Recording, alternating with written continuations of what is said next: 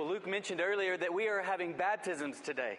So the message will be a bit abbreviated, but that's not for you guys to beat the Church of Christ folks to the restaurants or the Catholic folks to the restaurants. It's so that we can all gather around the baptistry and celebrate these people who are following in the very footsteps of Christ as an outward expression of what Jesus did in their heart.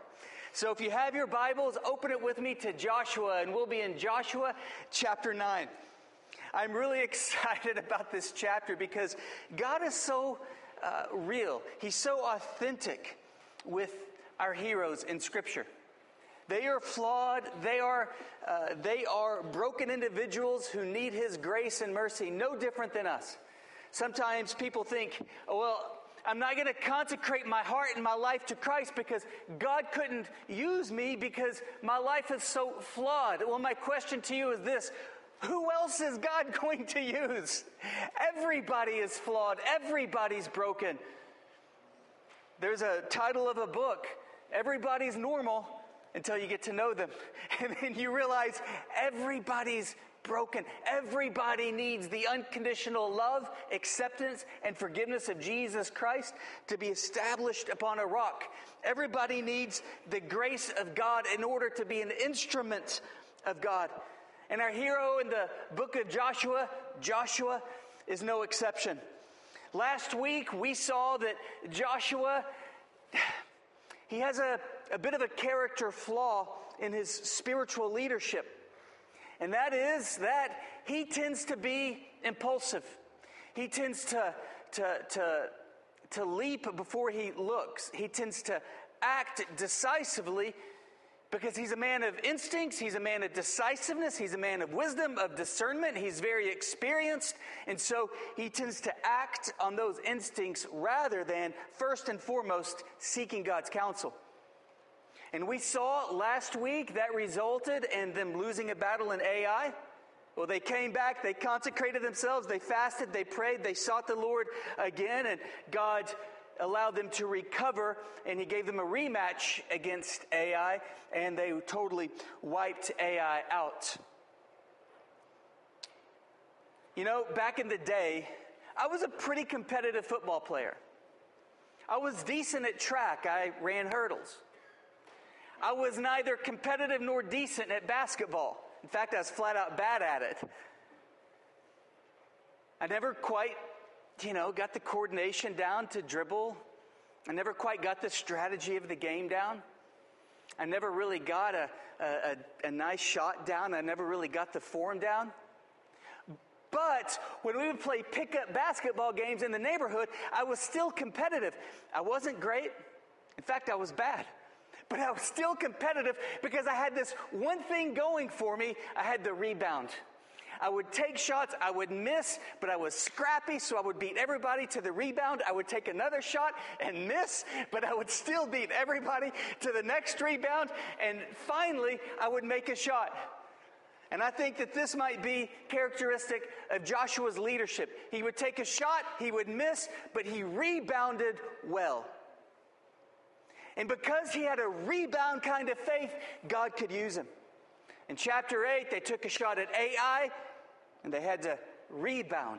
But they went in again, this time consecrated and anointed, and God gave them that victory. And then here we go in chapter 9. You would think that Joshua would have learned from this mistake. He's still impulsive, but he still has a rebound faith. Let's begin reading in Joshua chapter 9, verse 1. As soon as all the kings who were beyond the Jordan and the hill country and in the lowland, all along the coast of the great sea towards Lebanon, the Hittites, the Amorites, the Canaanites, the Perizzites, the Hivites, and the Jebusites heard of this, heard of what? They heard that Ai defeated Israel. So they were emboldened. They thought, these guys can get bloody noses. But they also heard that Israel in turn crushed Ai. So they said, we can take them, but let's align ourselves together. So all of these city-states in this geographical vicinity led by their own kings, with their own militaries, with their own armies, who in normal conditions are fighting one another, now came together, allied together with a common enemy, that's Israel, as they have crossed the Jordan and they are taking the territory that God promised them through Abraham and Moses. And they've allied together. This is a consequence of Ai. They realized that Israel can get a bloody nose, that they can be beat, so they were emboldened, they allied together. But we see that God takes even our consequences and turns them into blessings when we rebound in our faith and consecrate our heart to Him yet again. Verse 3. But when the inhabitants of Gibeon heard what Joshua had done to Jericho and to Ai. Now, the Gibeonites are sort of the theme of chapter 9 and chapter 10. And I like these guys. They're almost comical. They're clever, they're wise, they're scrappy, they're shrewd, and they're comical. And I believe that even God has a heart for the Gibeonites. Well, the Gibeonites were about 25 miles away. I mean, that's what? Fort Worth to East Arlington or so. They're simply 25 miles away from Israel, who's been commissioned by God to take over and actually destroy all the inhabitants of this geographical vicinity, because the Israelites are inheriting their promised land. And they realize, we're just 25 miles away. That means we are on their strategic target list. And they know that God is with Israel. They know God parted the Red Seas. They know God parted the Jordan River. They know that God miraculously caused the walls of Jericho to come crumbling down. And they're thinking, A, how can we fight this million-man army? B, how can we fight this army who's so seasoned in battle? We read that even the Gibeonites are seasoned in battle, but not like Israel. And furthermore, God is with them. God is undeniably, unmistakably on Israel. And they know that they are marked off for destruction. God was clear. Wipe out the inhabitants. Leave no survivors and inherit the land. So verse 4. They, on their part, acted with cunning or shrewdness or cleverness. And they went and made ready provisions and took worn-out sacks for their donkeys and wineskins, worn out and torn and mended, with worn-out patched sandals on their feet, worn-out clothes, and all their provisions were dry and crumbly. And they went to Joshua in the camp at Gilgal and said to him and to the men of Israel, "We've come from a distant country." In actuality, they just came from 25 miles away. But they're saying, "We came from a distant country, so now make a covenant with us." But the men of Israel said to the Hivites, or the Gibeonites, "Perhaps you live among us, and how can we make a covenant with you?" And they said to Joshua, "We are your servants." And Joshua said to them, "Who are you, and where did you come from?" And they said, "From a very distant country your servants have come. Because of the name of the Lord your God, we've heard a report of him, and all that he did in Egypt, and all that he did to the two kings of the Amorites who were beyond the Jordan, to Sihon, the king of Heshbon, and to Og, king of Bashan, who lived in Ashtaroth." You see how wise they are? They didn't say, "We heard what you did in Ai." They didn't say, "We heard how God dried up the Jordan River."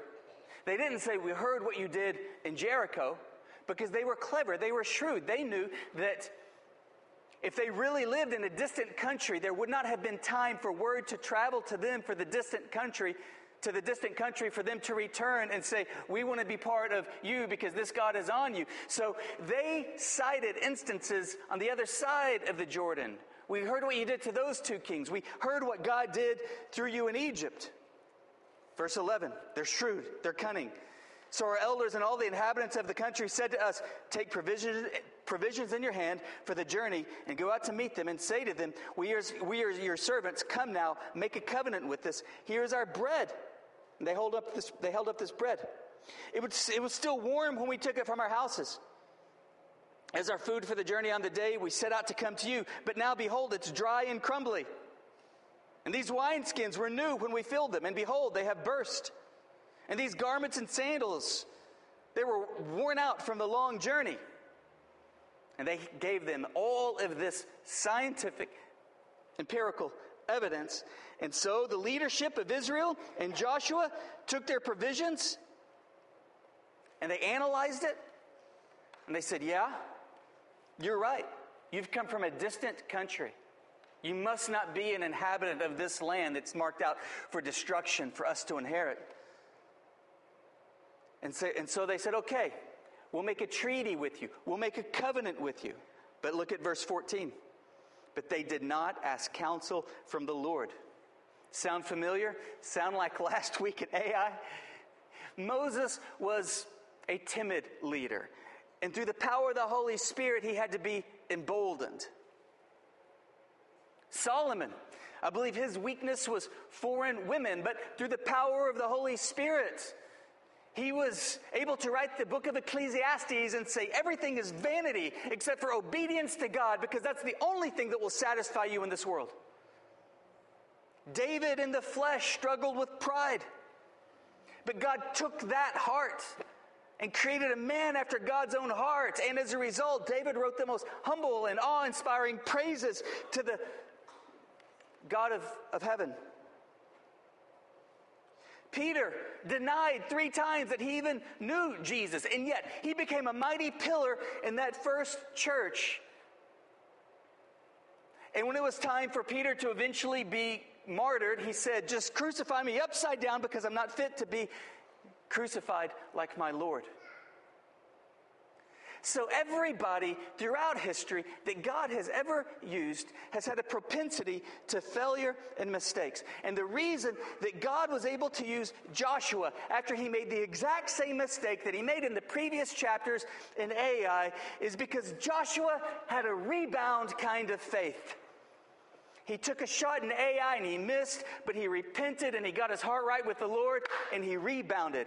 And in Joshua chapter 9, he sampled the evidence and he made a decision and he made the exact same mistake he made in the previous chapter. He did not ask counsel from the Lord. And so our first principle to having rebound faith, first and foremost, Proverbs chapter 24, verse 16. A just man falls 7 times and rises again. A just man falls 7 times and rises again. The Bible doesn't say that a just man won't fall down. The Bible simply says a just man doesn't stay down. A just man rises again, and he does so 7 times, 70 times 7 times, because God's mercies and his grace are new every single morning. I see many followers of Jesus Christ, they make mistakes, they make failure, they crash, and they stay down. They don't have this rebound kind of faith. It's more like an egg. They hit opposition and they crash. And in fact, the harder they hit the opposition, the greater the splat. But a rebound faith, the harder the opposition hits us, the greater our faith rebounds. And we become more perfected in Christ because our eyes are on Christ and not ourselves. After we stumble, after we fall, you can be certain that you'll hear an enemy condemn you. Jesus and Satan have one and only one similarity, and this is it. They are both passionately attracted to weakness, but for 2 totally different reasons. Jesus is attracted to our weakness because he is close to the brokenhearted, and he wants to comfort us and heal us and restore us and establish us on solid ground. Satan is attracted to weakness because when he sees that we are down, he kicks us when we're down. And when we do stumble and when we are down, we don't stay down because we are focused on Christ. But Satan is attracted to our weakness and our vulnerability, so he'll begin whispering condemnation lies. And he'll say something like this: you are so unworthy. And you want to take the wind right out of Satan's sail? Agree with him. You're right. I am unworthy. And that's the first half of the gospel. You got that exactly right. And that's why Jesus had to come from heaven to earth to pay for my sins on the cross. But he did pay for my sins on the cross. And he is worthy. I have failed, but he's victorious.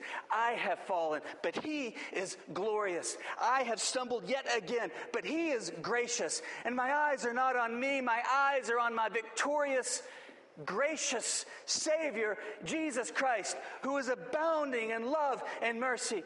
Yes, we fall down, but we don't stay down, and we don't stay down because our eyes are not on us. Our eyes are on Jesus, the victorious, the gracious one. And we have confidence in His righteousness upon us and His love and mercies that are new every single morning. The second principle that we learn of this rebound faith that Joshua exemplified so well, the first was that a just man falls 7 times and 7 times rises again. The second is 2 Corinthians chapter 12, verse 9 and 10. God's strength is made perfect on weakness. Isn't that encouraging?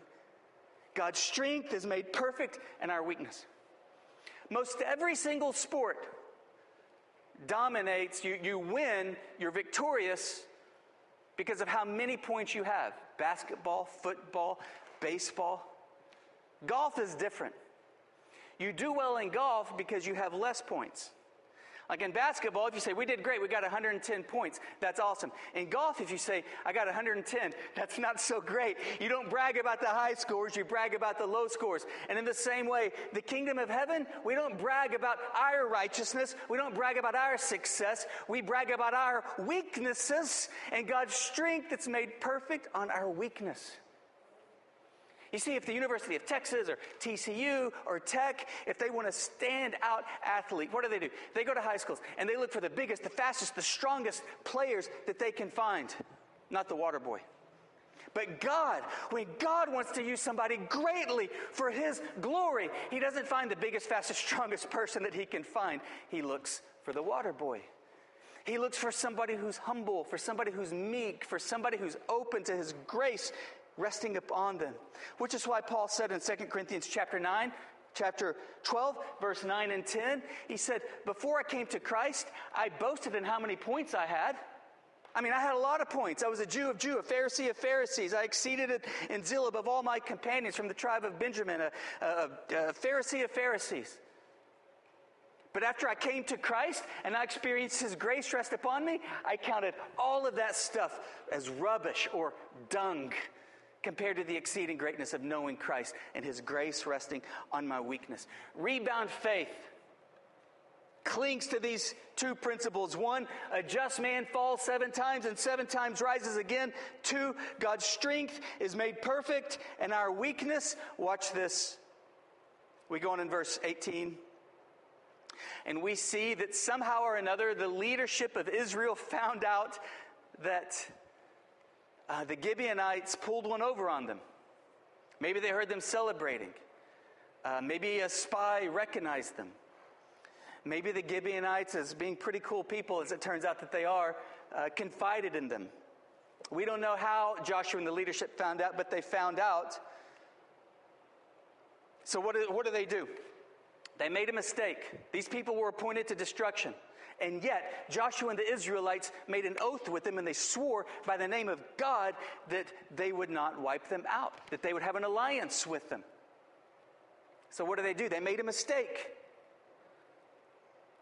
Do they correct their mistake by making another mistake and breaking the oath that they made toward God?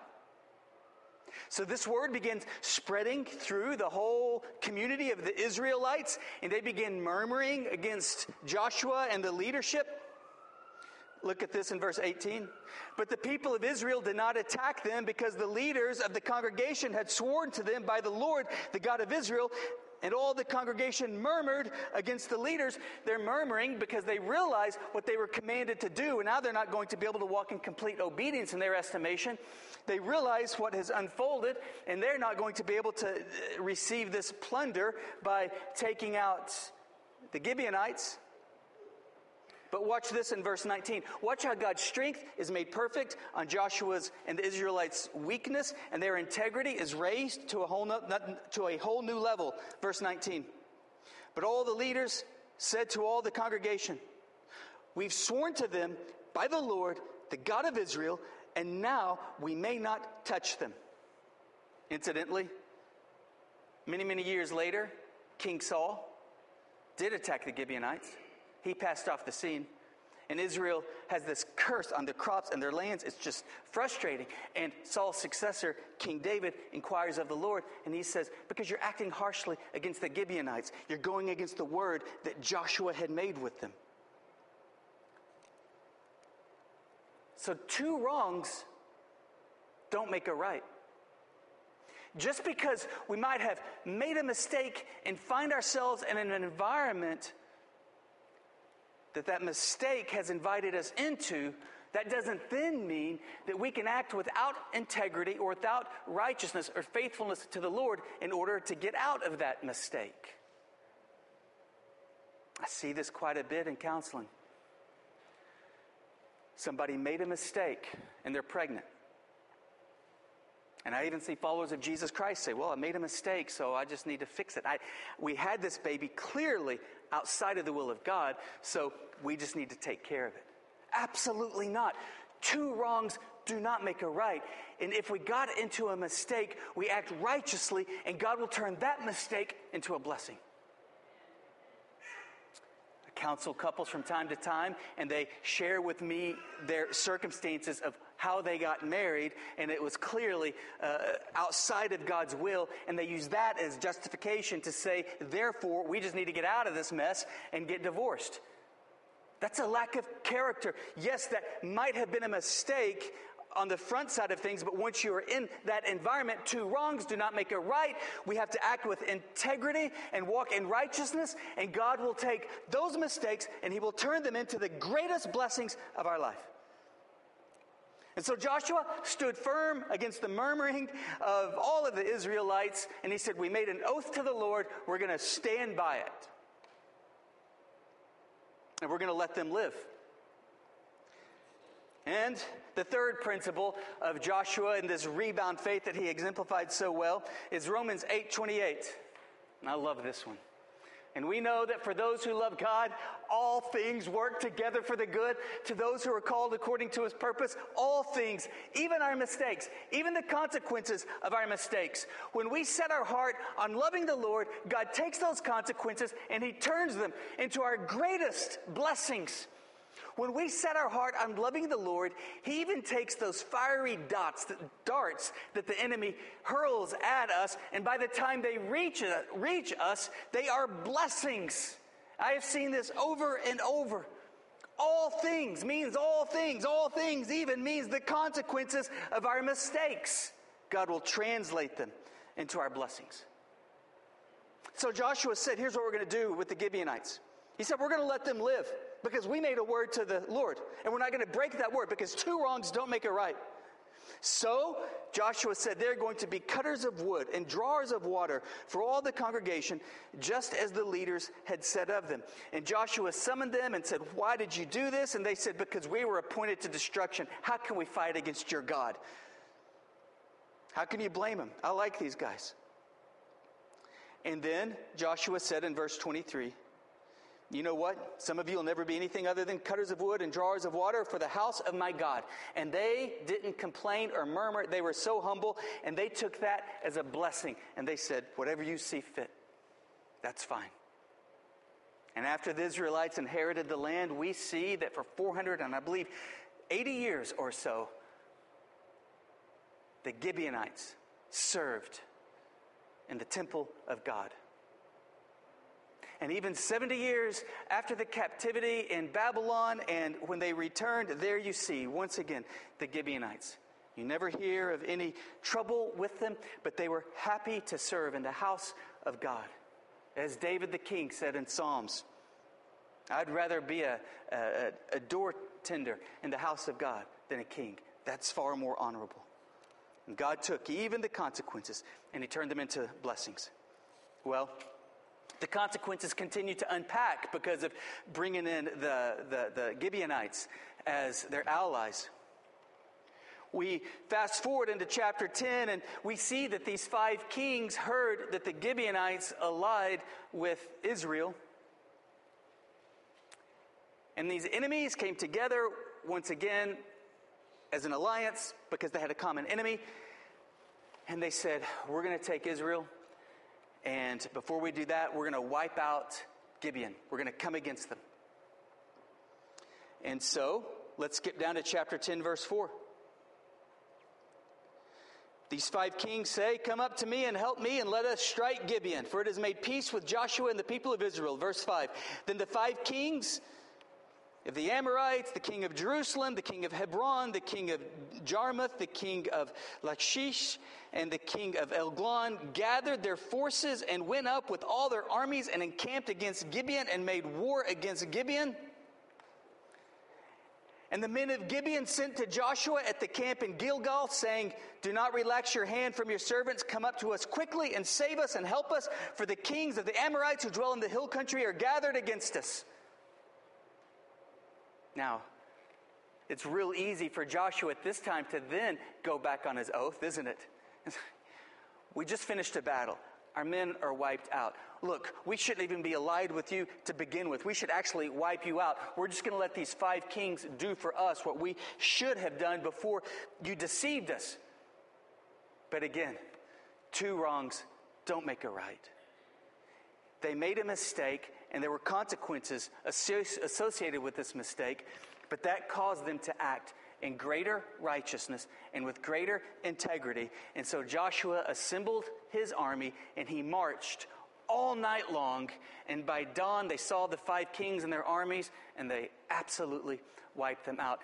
And this was a consequence that turned into a blessing, because instead of Joshua and the Israelites having to pick off these 5 city-states one by one, they were able to wipe out all 5 of these city-states in one shot. The 4th principle of rebound faith is this.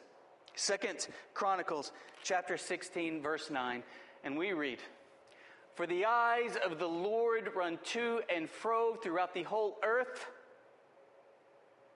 to give strong support to those whose heart is blameless toward him." That's Joshua. Joshua wasn't perfect. Joshua made mistakes. Joshua took shots and he missed. But his heart remained pure to the Lord.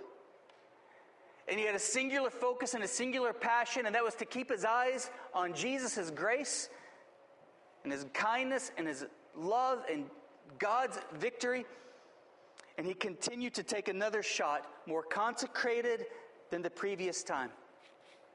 And so perhaps you've made some mistakes, perhaps you've fallen, perhaps you made some of the same mistakes. Let me just remind you, Proverbs 24:16, "A just man falls 7 times and 7 times rises again." 2 Corinthians 12:9 and 10, "God's strength rests upon weakness." Not strength, not credentials, not success stories. I can impress you all day long with success stories. And you can impress me all day long with your success stories. But we impact people with our struggles, where God's strength rests upon us. And thirdly, Romans 8:28, "All things work together for the good," even the consequences of our mistakes, if we just set our heart on loving the Lord. Because we have this conviction that God will strongly support us when we embrace his mercies that are new every morning and pick up our cross and follow Jesus again today. It's a new day. The old is gone. The new has come. It's a new day to pick up the cross. It's a new day to follow Christ. And when we embrace this new day, our heart is totally consecrated to him. And when our heart is totally consecrated and totally devoted to him, he strongly supports us. You can read about it in chapter 10. They were fighting all these 5 kings, and it was the day that Joshua prayed and the sun stood still, and it was a day that would not end. It was the longest and most miserable day for these 5 kings and their army, and Joshua and his army wiped them out, but God then caused it to miraculously start raining hailstones on their enemies, and their enemies were killed by hailstones more than by the Israelites' sword. God strongly supported them, not because they were perfect, as is obvious from Joshua's leadership, but because he had a heart to be totally consecrated and totally devoted to his God. And that's why I'm so thrilled about our baptisms coming up, because we are going to see people following the footsteps of Jesus, because they are totally consecrated and totally devoted to Jesus. It's an opportunity to walk in the exact footsteps of Christ. And when Jesus was baptized, the Holy Spirit descended upon Jesus in the form of a dove. And God the Father said, "This is my beloved Son in whom I'm well pleased." Baptism is an outward expression of the inward conversion that took place when we trusted in Christ as our Lord and Savior. And the Holy Spirit expands in our heart. And the Father is so proud of you as you continue to follow in the footsteps of Christ. So in a moment, we're just going to praise God, and the worship team can come on up, and we're just going to praise God. And if you would stand with me, please. We're just going to praise God and glorify Him for His mercies that are new every single morning, that He works even our consequences together as blessings, and that He will fully support those whose hearts are totally consecrated and devoted to Him. So let's praise Him with all of our heart for these things. Let's praise Him because God loves empowering a rebound faith. God wants to use you greatly for His glory. God wants to bless you. You are still on a crash course with plan A, not plan B or C or D, but plan A. Because the moment we trust in God's grace and mercies that are new every morning, we are right back on plan A. And the consequences turn into greater blessings so that we're actually grateful for them. The greatest blessings of our life. And the Gibeonites ended up being a blessing. Oh, I've seen people want to fix their mistake, but they had the baby. And that baby ended up being the greatest blessing of their life. I've seen couples that wanted to bail because they entered into it and they decided it was a mistake. But instead they consecrated their heart to Christ, and God blessed their marriage, and they experienced a marriage founded upon the rock of Christ. Two wrongs don't make it right. Wherever you're at, just consecrate your heart to the Lord. Seek Him with all your heart. Let Him bless you abundantly. So we're going to be finishing up a little earlier than normal. And if you're prepared for baptism, please slip out now. And you can get changed in the lobby up here for the ladies. There's a restroom downstairs. And for the guys, it's downstairs. And then, like I said, we're not just gonna try to beat the other churches to the restaurant. We're gonna gather around the baptistry. It's just right outside, and we're going to celebrate everybody who trusted Christ and as their Lord and Savior, and who are following Christ, totally consecrated to Him, boldly. And may this inspire you to take the step of obedience that God is calling you to take. What is God asking you to do? What is God asking you to believe? How is God asking you to trust? Let's follow Christ. Father, we praise You. Glory to You. Because You are a God who rejoices in rebound faith. When Satan shouts at us when we're down, "You are so unworthy," we'll just say, "You know what? Good job, because you just preached the first half of the gospel, but let's finish the gospel. I am unworthy, but Christ is victorious. I have fallen, but Christ is glorious. I have failed, but Christ is full of love and mercy and gracious. And my eyes aren't on me. My eyes are on my victorious, righteous, glorious Jesus. When my eyes are on my Jesus, I am in my Jesus, which means I am also in Christ, victorious, righteous, because of His graciousness." And guys, let's just praise our God for the rebound faith. And then shortly after we praise a bit, Cassidy's going to dismiss us. And let's just get our kids quickly, because there's also going to be some kids from the children's ministry who are following Jesus in baptism. So let's round up the kids, and let's all gather around the baptistry and celebrate these folks who are walking in the very footsteps of Christ.